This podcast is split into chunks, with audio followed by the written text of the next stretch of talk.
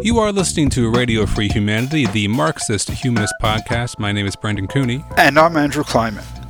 On today's episode, we'll be talking with a Substack author who goes by the pseudonym Ettingermentum.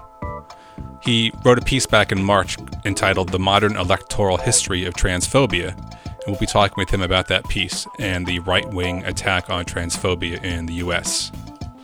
To hear more episodes of Radio Free Humanity, to read more about the issues discussed, or to join in the conversation, please visit MarxistHumanistInitiative.org. You can also make a donation to the podcast there on the website. And if you find yourself appreciating the podcast, please do not forget to subscribe, to like, to comment, and to write to us. We very much appreciate it. While our podcast is hosted by MHI, the views expressed by the co hosts and guests of Radio Free Humanity are their own. They do not necessarily reflect the views and positions of MHI. In just a moment, we'll be talking with Ettingermentum about the electoral history of transphobia. But before that, as we do in every episode, Andrew and I will take a few minutes to talk about some current events. We are recording this main segment on October 4th, and we are going to catch up talking about all the indictments against Donald Trump. There's the fraud case too, which is ongoing as we speak now. So we've got and there's a limited gag order against him. Yeah. So there are a lot of different things that could be covered from the the very detailed nuts and bolts of the legal issues involved to you know, big scale, large scale pictures about what this means for Trump, for Trumpism, for American politics. Where do you think we should start, Andrew? Start anywhere. I mean, even if like you were to start like with the the New York uh, case brought by the Attorney General, which is ongoing right now. It's not a, a, criminal case and it has nothing to do with January 6th, but Trump is inciting violence, this and that. And that's what he's doing in all of these cases, trying to poison the jury pool, trying to intimidate people. So uh, it's all related, I think, you know, so you can jump in at any point. Start talking about the fraud case because here Trump is in the courtroom yesterday uh, posting threatening social media messages on Truth Social mm, about the law clerk for the judge. While he's in court on possibly faced with uh, losing his entire business empire, losing all of his buildings, he is threatening the, the law clerk who's in the same room with him. There's no jury pool for him to try to taint here, and the judge is obviously not going to be swayed to be softer in his, his his decision about Trump because he feels his law clerk's being threatened, right?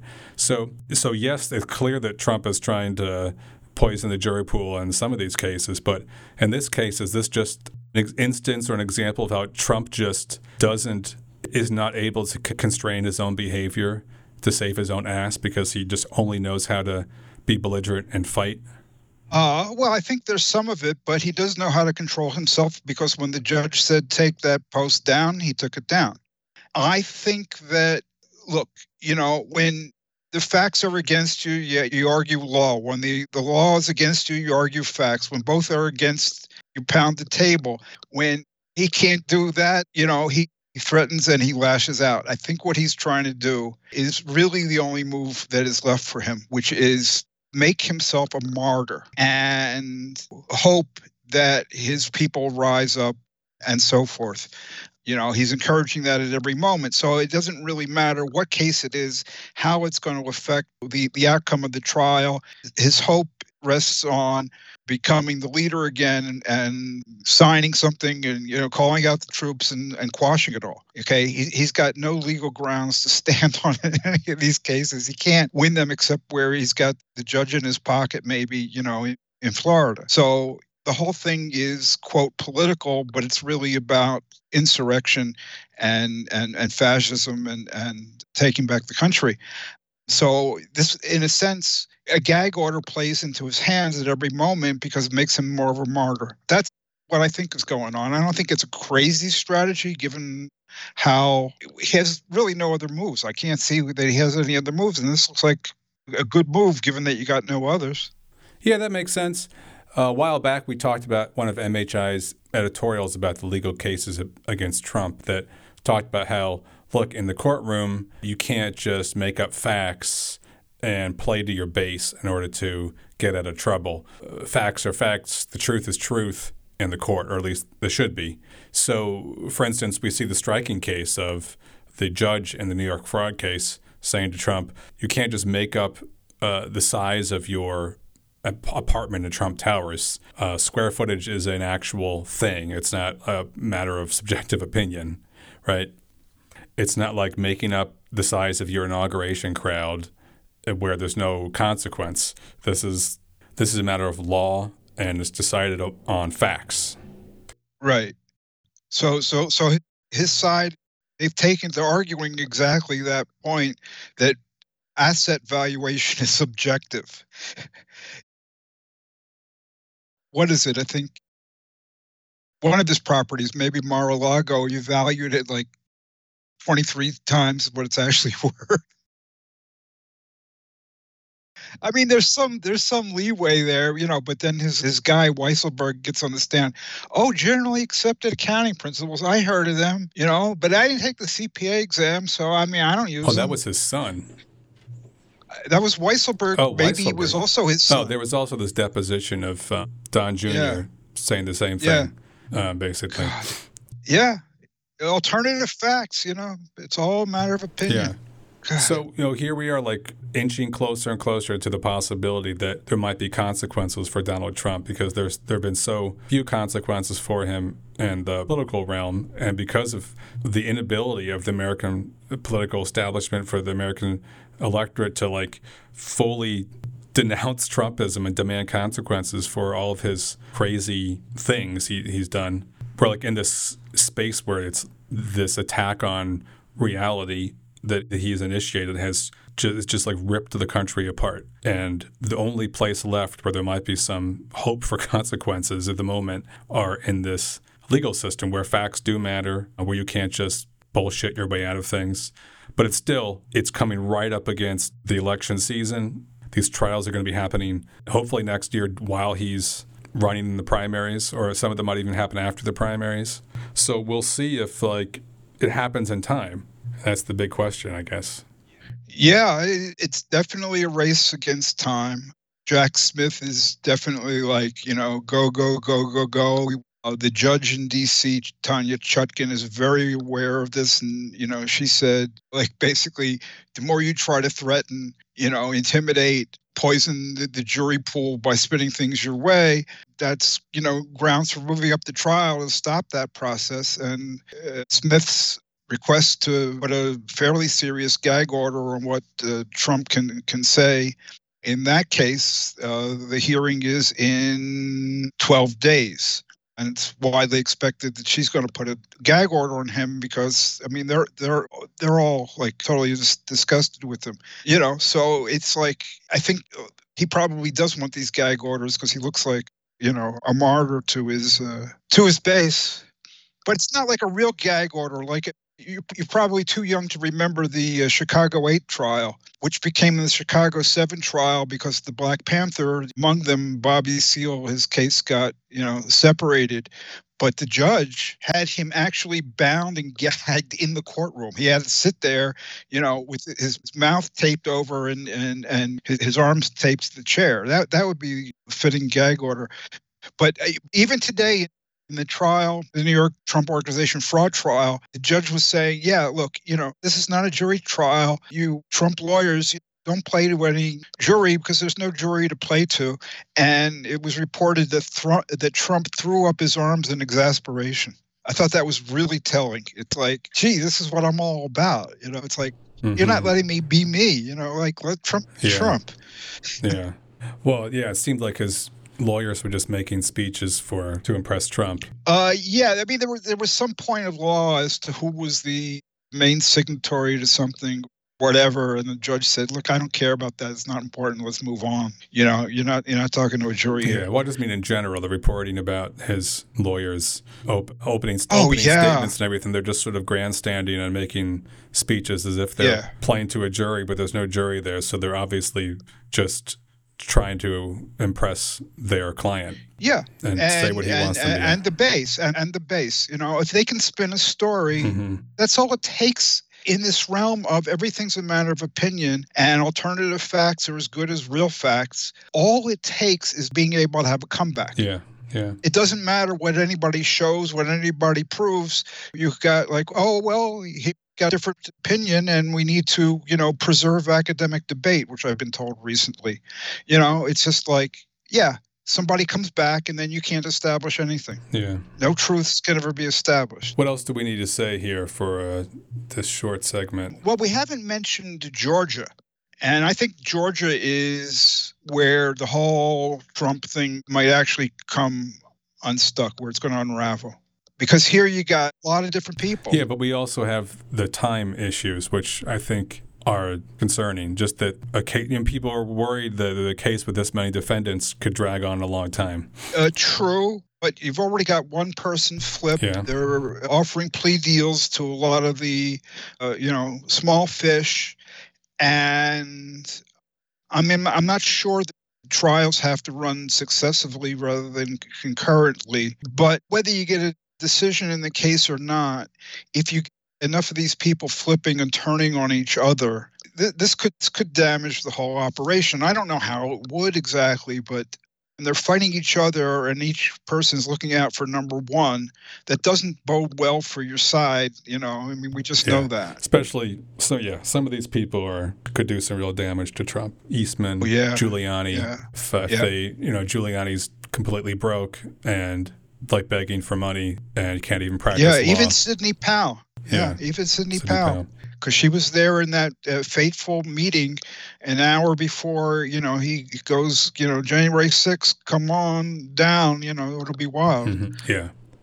I mean, and Giuliani is just publicly humiliated. He there's this aerial footage of him going into a second chance bail office to get his bond in Georgia. i didn't know Oh. that oh my Oh god yeah, the company is called Second Cha- Second Chance Bonds or something. Second Chance Bail Bonds, and there's wow they got helicopter footage of him getting out of his limo and going into this bail bondsman's office in Georgia to to get the money because he doesn't have enough money to pay his bail. wow Yeah. and he probably can't afford cheapo hair dye anymore Yeah, yeah, yeah. So he's selling his condo in New York, and he's just totally destitute. And he's got lawsuits against him from the election workers in Georgia. He's got lawsuits against him from this staffer that he was sexually harassing. So he's totally mm, just at the rock bottom. So you know maybe couldn't happen to a nicer yeah, man well maybe he'll maybe he'll flip, and uh, that would be amazing. yeah And the other thing that's humiliating for Giuliani is that it's a RICO case being brought against him. And here's a guy who yeah was a prosecutor who brought RICO charges. He like was famous before he was a mayor for doing RICO cases in, in New York. And now he's at the center of a RICO investigation. So it's just like the most humiliating downfall for um, so-called America's mayor. Yeah, I've always loathed the man, and it's just you know he really he had a fascistic you know administration when he was mayor Yeah. and, and everything, and it's just so good to see him in this situation. It's kind of like karma, Yeah, it is. you know. If I believed in karma, but It is amazing. It is very. ple- I watched that helicopter footage of him going into the bail bail bondsman's office. oh, I got to check again. this out. I Oh. didn't know about oh. it. We'll have to link to it. So Play it on everyone can- continuous yeah, loop, We'll you have know, link yeah, to it so all of our viewers your listeners can can enjoy it for themselves if they haven't seen it yet. It's incredible. Second chance, second chance bail bonds or something like that. Oh my god! Yeah. I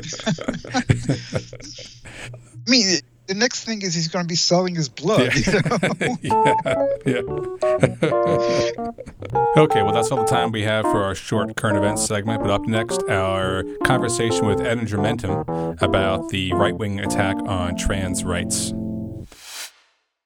We are recording this segment on September 26th, and we are pleased to welcome to the podcast Substack author Ettingermentum. Edinger Mentum is an author of a Substack that discusses electoral politics in the United States, and he wrote a piece back in March entitled The Modern Electoral History of Transphobia. And we thought he might be a good guest to have on the show to talk about anti trans politics in the United States and the resistance against those politics. And so on the podcast as well today, joining us is Gabriel Donnelly, who's been a frequent guest. And it was Gabriel who suggested that we do an episode talking about the right wing attack on trans rights in the United States. And in discussing what to talk about, your piece Ettingermentum came up and we read it and thought maybe we would invite you on and see if you were willing to talk about your piece about the attack on trans rights in the U.S. in general. So that's how we, we came about I'm asking you on. So anyway, welcome to the podcast. Yeah, it's good to be on. As Brendan just mentioned, I was thinking very seriously about uh, how do we discuss this rising wave of you know anti-trans bigotry on from the right and the extreme right in America, and we were thinking very seriously how to approach it, and we kept consulting. I kept consulting anyway and thinking about it with that piece that was just mentioned, the electoral history of transphobia, and well, first, I think I should get a disclaimer out of the way that it's we have four cis guys on here to discuss this, and that's just the the structure of the episode. But that out of the way, um, and your article, "The Electoral History of Transphobia," runs through several examples of transphobic anti-trans extremism on the Trumpist right in recent years. Where does this anti-trans extremism come from, and can you point to any ways in which it's evolved in recent years? Yeah. So um basically um the uh I try to like uh like go back to like the first kind of high profile political electoral kind of example of it which was um in 2016 2015 in north carolina and uh, obviously like trans rights have been a fight politically for a long time before that like but this is like i think you can kind of pinpoint to that as the first time it becomes a modern culture war issue in terms of it being legislative upon and there being kind of a cultural reaction to it. And the story behind that is you see like um, once like like sexuality and gender have like for decades been a major part of American politics and cultural politics, but as like gay marriage becomes more accepted, Republicans like kind of want to get the sexuality angle. They kind of start finding different ways to do it. So in 2013, you have um, this organization called the Alliance Defending Freedom, formerly known as the Alliance Defense Fund, who were introducing model legislation in these a bunch of red states for bathroom bills that would prohibit people from entering any bathroom other than the one that other than the gender listed on their birth certificate. And none of these bills get through, but they're being like kind of introduced with increasing frequency um, during this period. So in 2015, the Charlotte City Council passes an ordinance that like like uh, like uh, establishes protections for sexual and gender identity with public facilities and contractors. Um, and that sparks a reaction from the North Carolina government, the state legislator, and the governor there, Pat McCrory, who uh, pushed for a law called HB2 that overturns that and basically mandates like that you could like bathroom bill policies throughout all North Carolina. And this becomes a big flashpoint because for mostly among business and like sports organizations where they realize like wait if we make our people travel to north carolina they'll be forced to comply with this law and that could cause like like compliance issues with uh, like inclusion stuff. So a lot of companies start pulling out of North Carolina. It becomes a big um, uh, economic liability for the state. It costs them several billion dollars. And it becomes a big part of the gubernatorial election in 2016. North Carolina has their governor elections in presidential years. So what happens is that even though Trump wins North Carolina pretty solidly, I think by about four points, uh, the Democrat running for governor there beats the incumbent Republican very narrowly. And that's kind of the first example where this um, kind of politics is being litigated, and it's a disaster for Republicans. It really was a massive blow for them because the governor before this whole thing was pretty popular, and this like one thing kind of just destroyed him. It, but, it, but then in terms of like the evolution of this types of politics, what um I mean, do we see like pretty much a sustained and like persistent type of approach, or is the right like trying different things? Yeah, there's definitely kind of an ebb and a flow to it because after the North Carolina race, I go over this in the article, which you um guys can uh, read. Basically, the uh, Republicans retreat from the issue after the North Carolina race really kind of scares them. They don't like talk about it as much. Trump's actions on it are very limited and they just kind of amount to reversing some like decisions Obama made during like the latter half of his presidency to like for protections for trans people, but they aren't like um, um like like he's not introducing like things that went beyond what existed during the Obama years. And Republicans kind of shy away from until around 2019 when Republicans do a test case in the Kentucky governor race where they change it from being about bathrooms to being about uh, like school sports. And that becomes their new angle where they make it about children instead of about the adults where they they do kind of admit that nobody really cares about the adults and that was kind of like a failed issue. And they try pushing it over towards like oh we're just trying to protect children we're protecting parental rights. And that kind of strain is the version in which it has um, taken like since around then. It didn't work out in the 2019 kentucky race. The democrats actually won that which was pretty surprising in kentucky. And then it kind of ebbs a little bit when Trump is kind of running the whole right wing show. Uh, but uh, when Biden gets elected and they're really lacking a sense of leadership in the party, uh, Trump like transphobia ends up being a thing that fills in that gap that gives them a sense of purpose and they think is a winning issue. And that kind of version of it, that's more focused on uh, like kids and parental supposed parental rights and all of that becomes predominant in how they present the issue but it doesn't do any better. Like they try to push this throughout all the races in 2022 and that year ends up being a historic disaster for them. So there is this evolution where they're trying to try all these new angles the frequency in which they employ the rhetoric changes as like their the state of the party changes but throughout it all, it never is any more of a winning issue. People really, it's just they're pushing. Part of it is that it's very low salience. People just don't really care about it, um, and they're seen as pushing on this irrelevant issue. And the other part of it is it's associated with people like with broader debates about LGBT rights, where people are pretty tolerant and progressive, and they have been in recent years. I wonder if we could just make sure people don't miss that last point. You're saying that it's low salience as an issue. Mm-hmm. Like, I guess maybe you could just explain what you mean by that.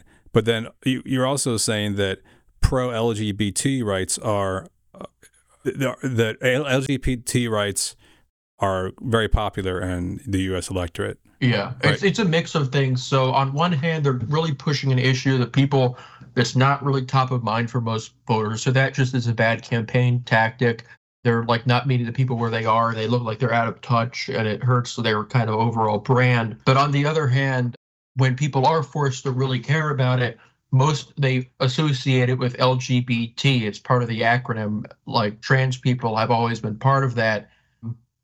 Like so when like they're forced to consider this, they consider it along the lines of like the like the other debates that they've had about like sh- sexual and gender identity that the left has won and they recognize it's the same groups and it's the same rhetoric and that uh, like even if like you can put people on a certain focus group and you narrowly ask them about one specifically framed question they'll answer a certain way. When it comes to people generally don't care about politics so close that they're looking at every little thing. They like hear like they're bringing up this question of like lgbt rights and they generally don't want to side against that. It's not appealing.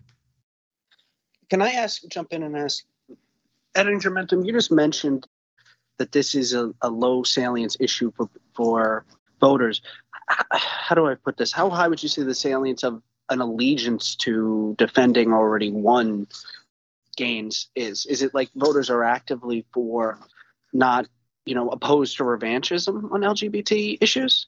Or well, is I, it that they just are over talking about it? There are really just like two main priorities right now with voters, and that's inflation like the economy and abortion, anything besides those two issues is really kind of a subsidiary. I can't like give you like an exact number on it, but like the number of people who um, say that uh, like LGBT issues are like their number one thing is like really uh, like this specific question of like like parental rights as the right calls it or trans issues it's like in the low single digits it's not like top of mind for most people basically my point is that like first like Republicans are hurting themselves by talking about this instead of issues that they otherwise could be making like potential gains to the extent that this does help them whatsoever. And then like even like when they do make it a larger issue, it doesn't necessarily help them because it's associated with all these other things. When you get to like the specifics of the actual policies, like people will like have more mixed opinions. Like they'll say, oh, like I don't want, I think parents should have rights. I think that sports should be fair. Like when you phrase the questions in a certain way, it that's kind of like the basis upon which I kind of understand it, which is why I'm drawing these distinctions. But when you get to the actual like the way politics functions, it doesn't work in the way that they can just pick and choose their specific positions where they have a focus group agree with them and suddenly make the electorate polarized around that. That's not how it works. So anti-trans politics is not popular. Mm-hmm. as you've been saying. But does that mean that pro trans politics is popular in light of it being a low salience issue? For instance, writing in The Nation, Jeet Heer cited your article, and he said because there's a fundamentally libertarian streak among many Americans, and because public opinion has shifted somewhat, quote, trans rights are a winning issue. Um, it seems to me that that's not what you were saying, even though uh, he was piggybacking off of you. But what is it that you are saying?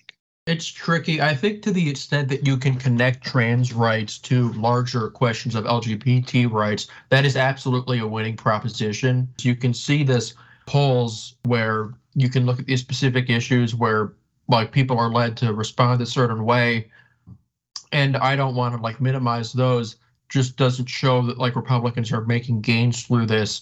And it's hard because you um, you don't really have too many examples of Democrats pushing back on it very robustly. Um, they it's mostly just kind of reframing the question to more relevant issues about the economy or like abortion, especially. Uh, so it's like I think the way that it's gone so far is Republicans whip themselves into a frenzy about this, hoping they'll be able to bring people to their side. It doesn't really work uh, to the extent that like it would be beneficial to actively oppose Republicans on this versus just kind of letting them do it in the background and like letting them kind of shoot themselves in the foot like by uh, focusing on something that isn't really relevant to most people. I don't think that's really been tried, so it's a bit tougher to say that like it's actively something they should like push forward on the counterposing side. Actually, I have a little follow up question, just going back to the North Carolina stuff. Is a lot of the pushback against that anti trans stuff, I guess the stuff having to do with the adults, is that because of fears of the business community and others that jobs are going to go elsewhere? It wasn't really fears among the business community because the, the business community were the ones directing the backlash. The unpopularity of the law in North Carolina was certainly a result of it being considered a fail, like an economic problem. People like as much as they may have cared or not have cared about the law, it became a huge issue because people felt like they were um, being forced to bear an economic burden for a culture war fight that they weren't really directly, they didn't care about and never really asked for. So I would like say that is definitely a unique kind of set of circumstances. But the point of a lot of these right wing people is that they uh, kind of hope that these kinds of culture war politics will be able to get people to vote against their material interests in favor of making some kind of stand. That was tested very explicitly in the North Carolina race, and it completely failed. So that kind of matchup is proven to not really be an effective one for their side at all. You mentioned there not being too many examples of, of Democrats sort of forcefully reframing the, the debate. I think I saw a tweet of yours a couple, maybe a couple weeks ago or so, something with Governor Whitmer in, in Michigan reframing mm. um, a protection of trans kids law as like keeping big government away from our kids, something like yeah, that. Yeah, and and that seems to be a real you know taking that rhetoric and totally turning it around. Yeah they've done that on abortion too which i've always thought was clever. The thing is that that's kind of an example of um, just taking the question of trans rights and reframing it into this other kind of uh, question that like you know that you have better like standing on like broader lgbt rights in some cases are like the question of like big or small government. And that's uh, fine. The problem that i would caution people is it explicitly making the question of trans rights as such matter of what the question is about.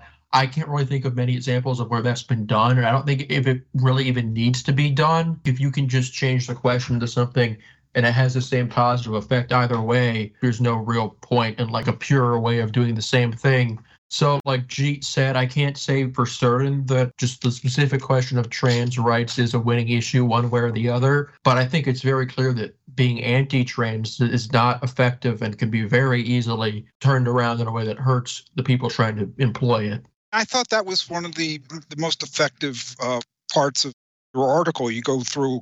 I mean, I think there was like ten cases.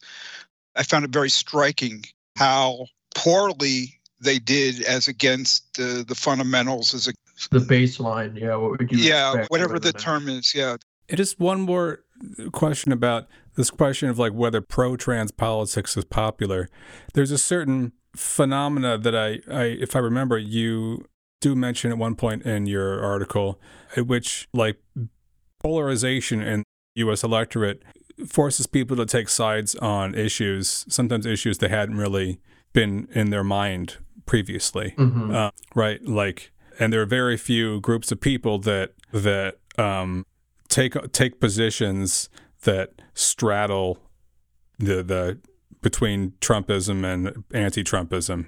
Is it possible that awareness of trans issues and support for trans issues is something that has increased in American politics because of the right wing attack on trans people? Yeah, I think um, you can argue since some like the anti-Trump side is clearly larger than the pro-Trump side, it's probably like on a, it's probably like on like a better like footing in terms of like a two-party thing than it might have been before. The thing is, is that with these kinds of cultural things, the ideal is for it to just be like kind of consensus, where it's not like a matter of political debate in the first place. Uh, which is kind of what people kind of might have expected or wanted. And uh, that has been kind of a that might have been what it was before it was intentionally politicized, but it's definitely not what it is now. So um, I think to a degree it might have helped them, but not like the ideal here would be that it's not like really in question at all politically, and that's certainly not what the case is at the moment. Right. I want to go too far off of our questions, but you make a good you, earlier in your piece you're talk you talk about the very quick evolution of popular support for gay marriage. Mm-hmm. This was an issue that centrist Democrats wanted to avoid because they worried that it wasn't popular, that they were going to get slammed by the right for being pro gay marriage. And then in a very short amount of time, being pro gay marriage became like a staple of Demo- Democratic party politics from the centrists to the conservatives. Like it's just widely accepted that to be anti-gay marriage, gay marriage should be like a pariah as a Democratic candidate. And that and that's a really quick turnaround, right? Yeah. Um, and and I mean, you bring that up right because like trans issues are are often seen as adjacent to LGBT, LGBTQ issues, and now we have a situation where, like, this question of whether one should be supportive of trans people and advocate for them in your politics, or if you should avoid the issue because you're afraid you're going to get slammed on it. Like, this is a major question that you're trying to address in your piece, right? And uh, you're trying to say that being for trans rights is actually a, a good political move for Democratic candidates. Yeah, or at the very least, it's not harmful whatsoever. Like you can debate like what caused these people to do well, but like it's being pro-trans certainly didn't hurt them, which is really like the main point that I think can be made here. I don't want to speak as to why every single candidate in all these races succeeded. and a lot of instances, it was because of a lot of larger reasons. The point is that, like in all these cases, Republicans try to employ this rhetoric to like kind of bring themselves back to earth and it doesn't work. Like you don't there's no need to be actively anti-trans. That is abundantly clear. That is that is not even a question at this point. The degree to which like the politics are one way or the other I don't really think is like evident right now in the specific issue, like in terms of being pro-trans. But uh, like that's not to say you shouldn't like take that position. It's just like a clear the idea that like you have to like compromise on the issue to like avoid alienating uh, X or Y class of voters. I think people are going out of their way to come to that conclusion because they want to come across as more pragmatic, and I really kind of look down on that. Right. And I mean, this is not an issue for us. I wanted to make clear that, you know, we would be vocally supportive of trans rights, even if it were not a good thing in terms of the electoral strategy of the Democratic Party or Democratic mm-hmm. yeah, candidates. Yeah. It's an issue for them. What I take you to be saying is maybe it's an open question as to whether, you know, a real advocacy campaign would work. If it's a low salience issue, you're not going to get any, you know, brownie points by, you know, making your whole campaign about trans rights. But you don't have to be silent on the issue. That's that's what I mm-hmm. think you're saying. Yeah, yeah, yeah. I don't understand why Democratic candidates don't go after the the um, transphobia more aggressively because it just it's just so absurd. I mean, there are just so many ways you could. I would think you could attack people effectively on these people that want to like have I don't know, inspect kids' genitals before they go into a bathroom. I mean, it's, it's absolutely ridiculous. I mean, what they want to have like genital police in front of all the bathrooms and all the schools or something? Like what? What? What the fuck? Should have them in theaters in in Colorado. Yeah, it's just unreal. You know, I just unreal. Like how how. anyway, why don't we talk about the Dobbs effect, the effect of the Dobbs decision? This is something that is very much in play with in politics right now. The extreme reaction against the repealing of Roe v. Wade and the way that swayed elections against Republicans in the last couple years. These are two different issues Roe, or the Dobbs effect, and transphobia, where these right wing populists are pursuing something that seems to be really hurting them electorally. Why are they doing this? I think I kind of have a whole theory that is kind of like a massive psychological reaction where they're trying to like um search for a sense of purpose after depends on what type of right wing populist you're talking about. If you're talking about like the media people or the campaign people, but there is like the through line here, I think, is that their party is like, not to sound like resistance liberal or anything, but it is legitimately a personality cult. They don't really have anything going for it beyond Trump right now. But if you're somebody who has to work in politics day in and day out, you want to feel like you're doing it for some larger purpose, just like to get through the day. And uh, the idea that Trumpism is some kind of larger philosophy is really appealing to that kind of person because it makes them feel like what they're doing has a purpose. So they created this kind of reverse engineered ideology where, like, oh, we're breaking away from neoliberalism. We're creating this right wing populist new worldview and it's going to change everything forever. And it's just, it's totally unfounded. It's like not like derived from anything that people actually want or even their own voters have ever asked for. They're just doing it because they, they want to feel better about their lives. And because the whole party is dominated by just Trump, um, there's not like any intra party pushback on that where people are like, what the fuck are you doing? We don't believe in any of this. So they've just pushed these kind of just very quixotic campaign strategies where they're just trying to prove some point to like nobody that end up being just like a complete disaster because it has no actual social basis whatsoever. Well, it definitely has a social basis amongst the evangelical, white evangelicals, right? I mean, but those people are still just regular conservatives in terms of like the kind of right wing populist where they're like, oh, we, we're economically moderate and socially conservative. Like that thing just does not have like an actual constituency. But that's what DeSantis is pushing, it's what Trump is pushing a little bit. It's what like Vance and Hawley are trying to push and that it's just just kind of come from thin air a little bit. It's come from like the top down, is what I mean. You don't think there's like mass support amongst evangelicals for transphobia and anti-abortion? Not transphobia. I mean, like, like I'm not saying social conservatism has no basis. I'm saying that this kind of combination they're trying to push, like you said, right-wing populism, uh, where like they're trying, like it's like we don't care about social, like economic issues anymore we're trying to be like based like um uh national populace or whatever like the whole thing about whether the party of the working class that thing i don't think has an actual basis the social conservatism certainly does but trying to make the whole party revolve around social conservatism is very limiting Right. He's he's talking about people like Josh Hawley and Tucker Carlson and J.D. Vance. Um, they're trying to marry economic populism and social conservatism and make that the new basis of the the the, the GOP. If I understand it correctly, yeah, and he's say, saying it doesn't work, which is very surprising actually, because um, that seems to, you know everything I read in terms of public opinion seems to indicate that that's a real winning combination that that's like where a broad swath of the american public is at you know they like garen job guarantees, you know, and they they like uh, Social Security and they like uh, Medicare, you know, but they they don't like the other. I'm, I'm sure you're very familiar with those those same you know kind of opinion surveys. So, what is it that, that I'm not getting? Uh, it's just there's no kind of coherence to what they're pushing. There's not really like uh, any kind of like uh, a real like.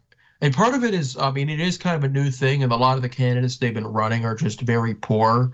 Like uh, Vance, I think, was just like a poor candidate beyond the ideology. But it's the economic moderation is like popular with Democrats and independents, but it's not popular with their own base. And Democrats and Democrat independent leading independents aren't going to be convinced to vote for Republican just because they like Social Security. They say they like Social Security, which most of them don't. A lot of them actually have like try to come. They have a weird mix of where they're combining economic moderation with like just libertarianism, which like can itself just be as unpopular with as like any of the regular socially conservative like George W. Bush positions they're pushing, mm-hmm.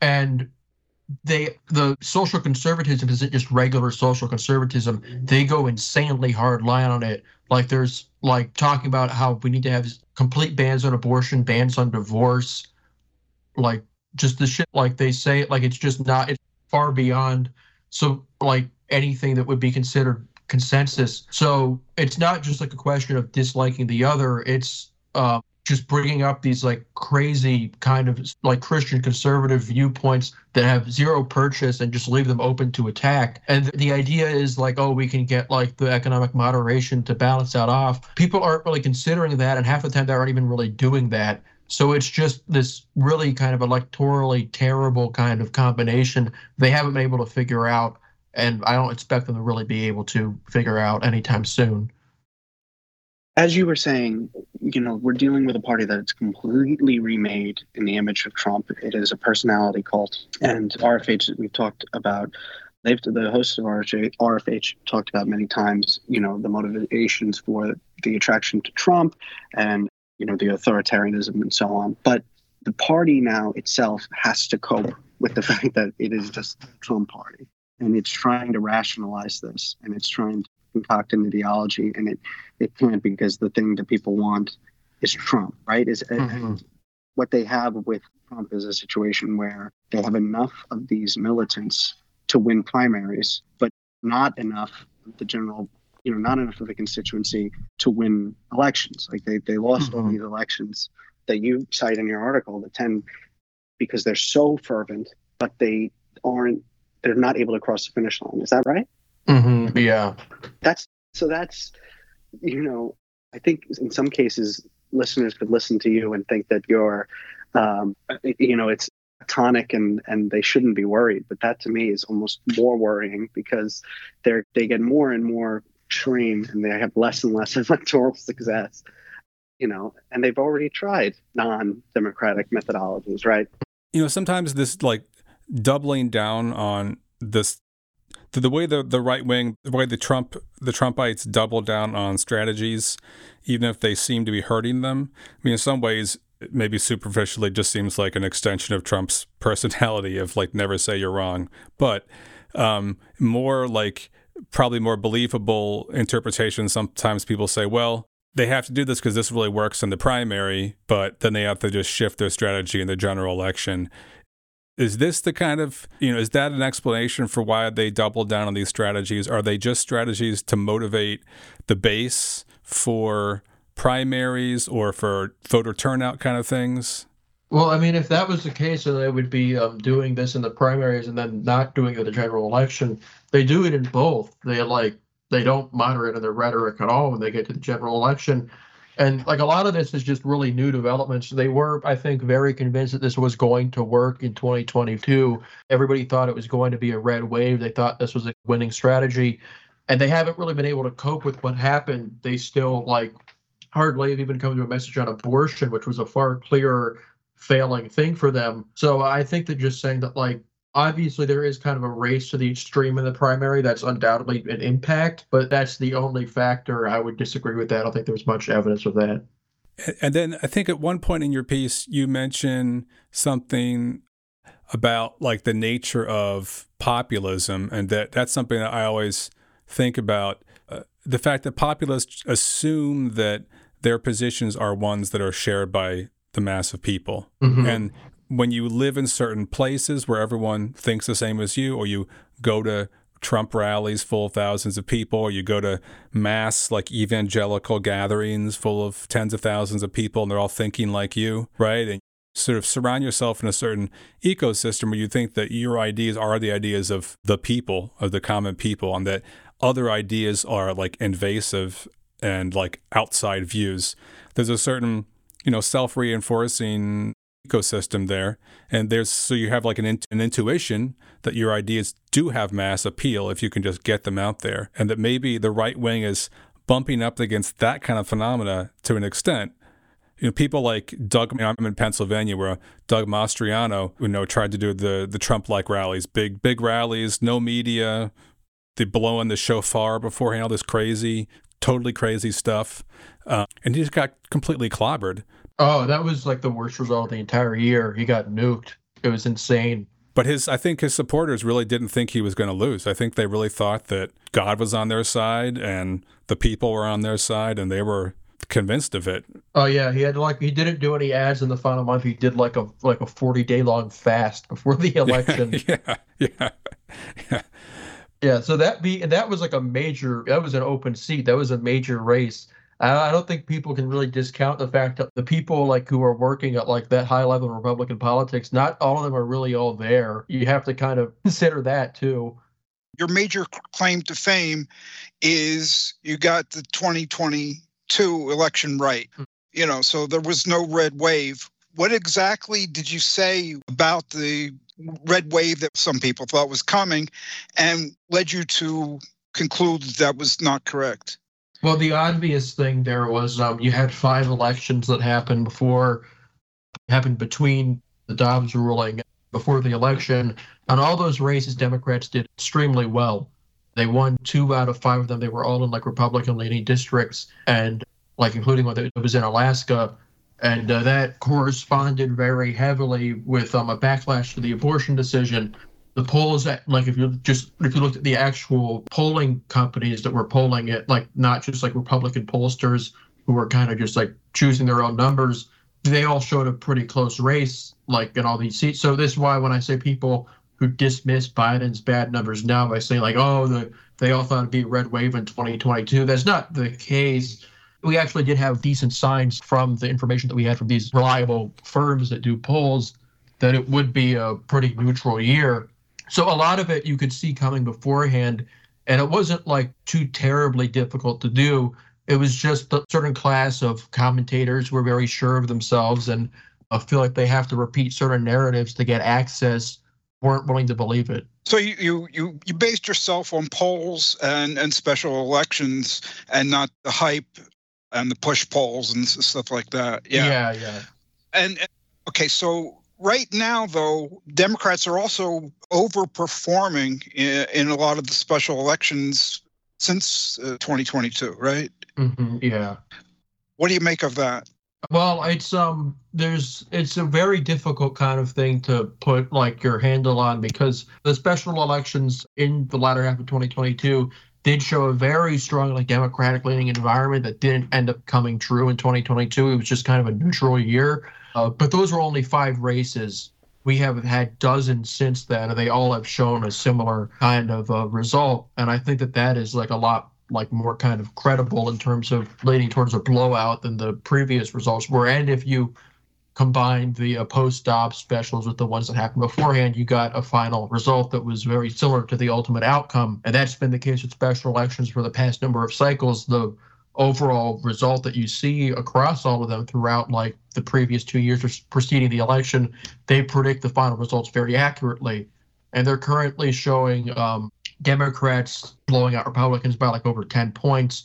Like if you that's kind of like the rate that they're performing at. But at the same time, you have Biden outright trailing Trump in the polls. So the way that like you can synthesize that is like most obviously the Biden is extremely old and not popular and presiding has presided over a lot of material distress for people. And it's like not totally outlandish to imagine that people may dislike Republicans, but people just don't really comprehend just how unpopular Biden is right now. His economic record has been terrible. Like people will dispute that, but like people hate it. They think it's they the last two years have been really tough. Uh, his personal popularity is bad. People don't trust him or like him. They think he's too old to serve, which is huge. So, like, there's a possibility here that people would be like, well, I really dislike Republicans. Like, I don't trust them. But I, Democrats are putting forward a guy I legitimately don't think is capable of doing the job. And that could weigh the party down. And maybe that doesn't end up happening. Maybe people will, like, kind of grin and bear it and just vote for Biden anyway because the alternative is so bad. But it's like, you don't know that's going to happen. Let's talk about resistance to transphobia in U.S. politics. Um, uh, maybe you know your article is mostly about this the electoral success of or lack of success for transphobia, but what about people fighting against this transphobia. Do you have much to say about what form it's taken and well, um, what's going on? Most, we've mostly seen stuff happening at the state level where you'll have blue states pass it, like red states will pass these laws that make life a lot harder for trans people, and then uh, blue states will pass kind of like sanctuary laws that like protect their trans people, like guarantee them access to certain medic, like the medications that they need, help people kind of travel to get the medication there. So it's been kind of like a red state, blue state Cold War along those lines. Uh, as for like the in-state activism, I can't really like say much for that. I mean, I'm certain people are doing things, but I'm not really an expert in what they're up to. It does really sort of seem to mirror the same uh, post Dobbs um, distribution of medical services uh, or the sort of partisan relationship to medical access that's that's divided by different states. You have polarization, like, yeah, polarization of medical access for both women and for trans people. That it's like state by state, and there are like mm-hmm. all these questions about whether you can get uh, medical access, telehealth medical care for, or other sorts of remote care for your health care, whether you're a trans or a woman who is pregnant, right? And it's sort of gone into the state by state legal mess there are a lot of people who regard themselves as leftists uh, who are what we call soft on Trump or mm-hmm. worse. And sometimes they play footsie with transphobic ideas. For instance, Jimmy Dore, he's done a few videos on the controversy surrounding trans athletes. And he's also said that, quote, vocal trans activists uh, are violent. And we can put the YouTube link in our description. So it seems like there are leftists and people in the Democratic Party who have the view that trans people are an electoral burden or at least some overly loud interest group.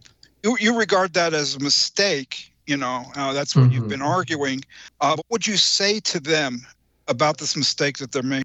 Well, you have to meet people as they as they actually are, and not how you imagine them to be there is an active desire on the part of these people to make these compromises because not because they think that like it's something that needs to be done because they think that it makes them more serious. So like what i would say to them is grow up. It's this isn't what people actually think. You're telling yourself this is what people think so you can feel like you're some tough guy making some tough decisions when you're not. You're going out of your way to like act like this like you're trying to be some pragmatist when you're this never is not a decision that needs to be made.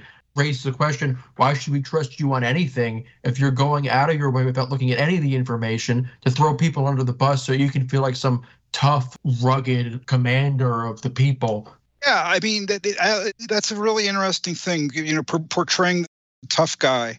And to some extent it's just contrarianism it seems to me. Mm-hmm. and also, you know, owning the resistance. All you people who think you're the left, blah blah blah blah blah. But you know, so yeah, it is contrarianism. It's just this kind of just like just contrived bullshit. I have no respect for it. I don't think that they're operating in good faith. It's not about the politics for them. What is it about? It's about them feeling like tough guys. It's like just pathetic. I heard a lot of what I feel and what in that answer. I was actually talking to a past guest of RFH, uh, Teresa Henry, about about this subject and, and how best to approach it length before we did this. And it's really interesting and ups- upsetting how much on the left there are so self-described leftists and revolutionaries who frame themselves exactly as you're saying as doing the hard work determining, you know, the authentic working class and what they really care about, and so quickly being so willing to abandon swaths of the working class population for and label them as a special interest group. And it's exactly what you're saying. It's it's it's not just a compromise. It's this posturing of of toughness, but also just a completely limited thinking for the potentialities of, of these struggles and how you know struggles for trans dignity is a human and democratic struggle that enhances yeah. all of our lives. It would be worth fighting for even if it was unpopular. That's the other point. Like, Right. so you're making a morally decrepit decision on the basis of pragmatism that would be wrong even if it was what you say it is, but it's not. So there's so many Yeah. levels of it just being completely pathetic, like mindset. You're selling your soul. You're not even checking to see what you're getting in return. You're just going out of your way to sell your soul. It's exactly what uh, Andrews talked about at length with those who fell over themselves in 2016 to talk about how Trump was authentically representing, you know, a working class, or, Mhm. you know, the real working class, and, and and went out of their way to ignore the data before them on that. But Uh-huh. what you said about it being in bad faith, I think what they're doing in, in terms of this posturing as being tough, they're appealing to their niche audience to make their media sour. I think we mentioned Jimmy Dore in the question. Jimmy wants to appeal to the certain type of tough guy. I'm willing to say the unpopular things. I'm I'm the guy who says the unpopular things crowd. That's his niche that's going to watch his videos. And so he'll pretend that he's taking the stance of the popular but unpopular to say things, even if they're not popular, so that he Mhm. hits that niche with which they are popular. going back to what I've written about their talk about the American working class, I think that like a lot of these people wouldn't know a worker if they stumbled over one. You know, their idea of the American working class comes from a 1930s socialist realist poster. You know, Yeah. it's workers are, you know, male, they're white, they're, you know, got rippling muscles, you know, they're cis, They're wearing yeah, and all of and they this have and reality of over their shoulder. yeah, and the reality of the American working class is so totally different. And to deal with the working class and its struggles, you have to understand it as men and women and transgender people and white and black and you know immigrant, et cetera, et cetera. It's it's not the American working class of of you know their imagination at all.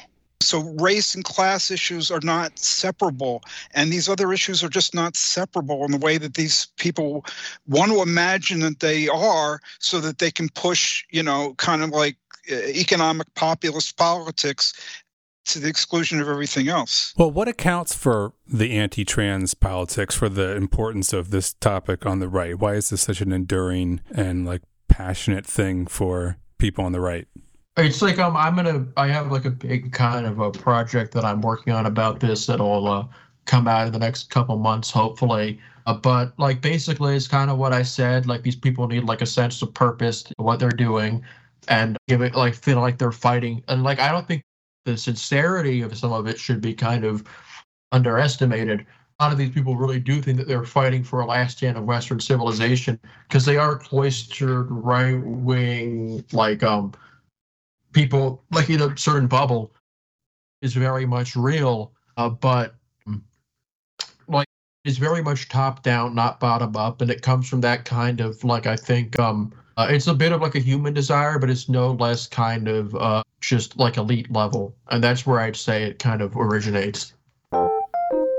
Hey, we're going to return to this conversation in just a moment, but first, as we do in every episode, we're going to take just a few minutes to hear from Anne Jaclard, Organizational Secretary of Marxist Humanist Initiative, the organization which sponsors this podcast.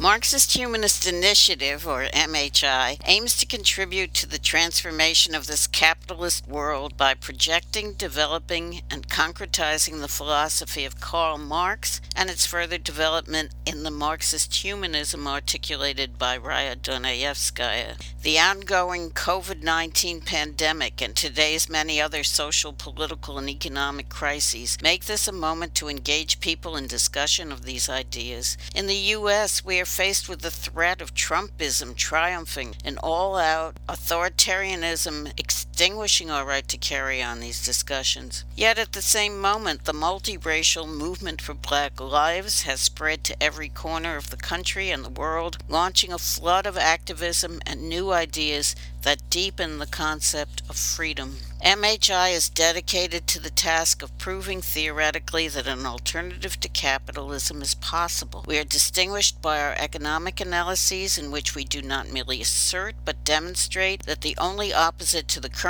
world economic system is its abolition and replacement with one not based on the production of, quote, value, close quote.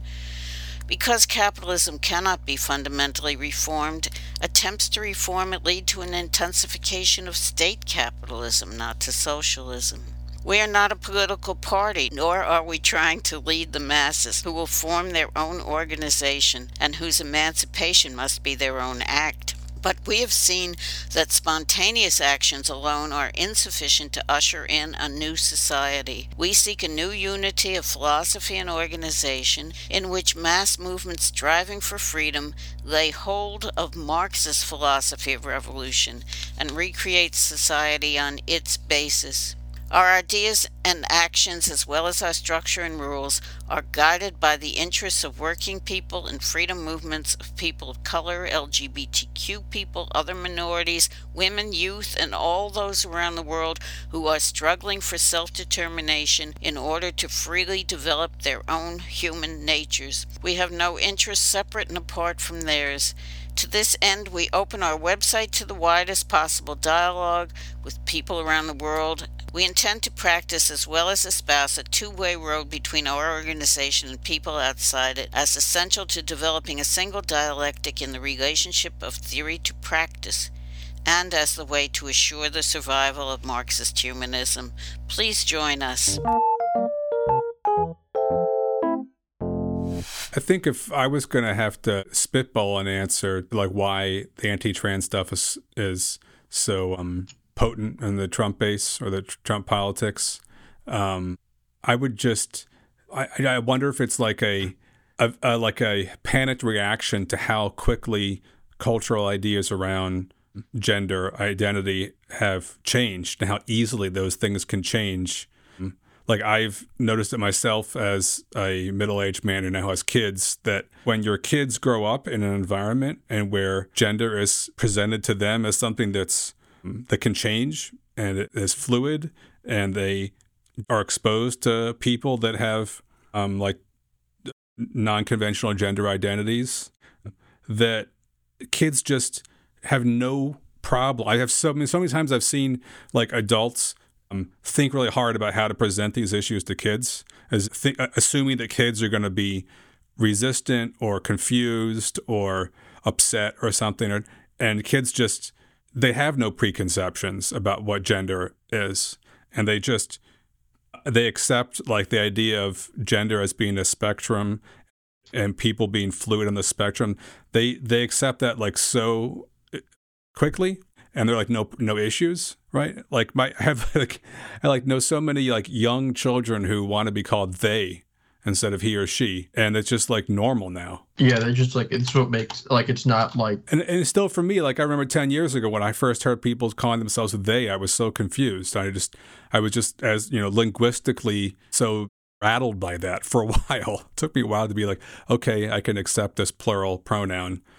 Things have changed so quickly and i can see people who are uh, from the religious right and who are deeply homophobic and have very rigid conceptions of sexuality. I could see them having a certain panicked reaction to how quickly cultural ideas have changed around these issues. I mean, you have like trans influencers. You got like, uh, like all of a sudden, like, uh, you know, things have changed so quickly, and I can see that people must be, people who are like offended by this stuff must be like in a panic yeah, yeah, and like the way that they lost the fight on gay rights, I think is like definitely like really rattled them, and they're trying to really find dry land a little bit. So I went to middle. I went to middle school and um, high school in New York, and so you know that's a you know pretty liberal area always. But I had a close friend that that transitioned and used the bathroom of their choice throughout that whole period, and there was no controversy at all. It wasn't even really discussed because it wasn't an issue. Like we didn't care, you know, and it had to be made a culture war issue by, I think, the people you're talking about, Brendan, who are, and the people that Benjamin was talking about who's rattled by just losing on gay marriage. They see that they're shrinking. I mean, we think of the evangelicals in America so, so strong, such a huge constituency, but even their church turnout shrinks. You know, they have five, you know, five kids, whatever. Sh- it shrinks. So people are checking out and they're losing this battle. And so they're having to try and fight it more and more fiercely. And I think that might be a, a big explainer for why they're really kind of fighting this like it's the last stand. First of all, their numbers, yeah, have gone down hugely. I mean, I knew that they'd gone down, but when I saw recent figures about how much, you know, attendance at their churches and st- stuff has gone down, how poorly they're doing among young people, uh, it it's really striking. And I think you're absolutely right that this uh, has a lot to do with the extremists. This is this is this is the last stand, and I mean, so it's very weird. You get you get it's not a winning issue. They know it's not a winning issue, okay, but they're desperate, and so much of the extremism that we're seeing is because of this desperation, knowing the time is against them demographically, it's against them culturally. But then what Ettingermentum is saying about the, the transphobia, the anti-trans politics not faring well electorally, and the pushback against the the Dobbs, they're becoming more extreme. And the more extreme they become, the less popular they're becoming. Yeah. So where do we go from there?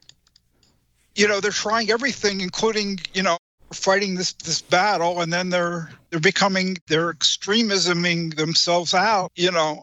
Where do we go from here?